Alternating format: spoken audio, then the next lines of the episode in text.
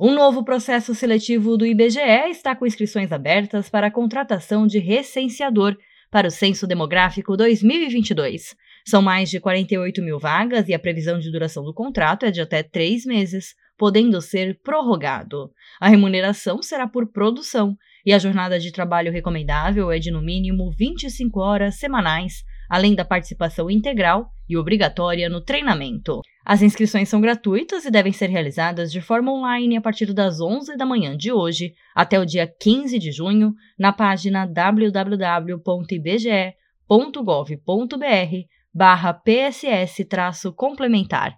Repetindo, www.ibge.gov.br barra PSS-complementar.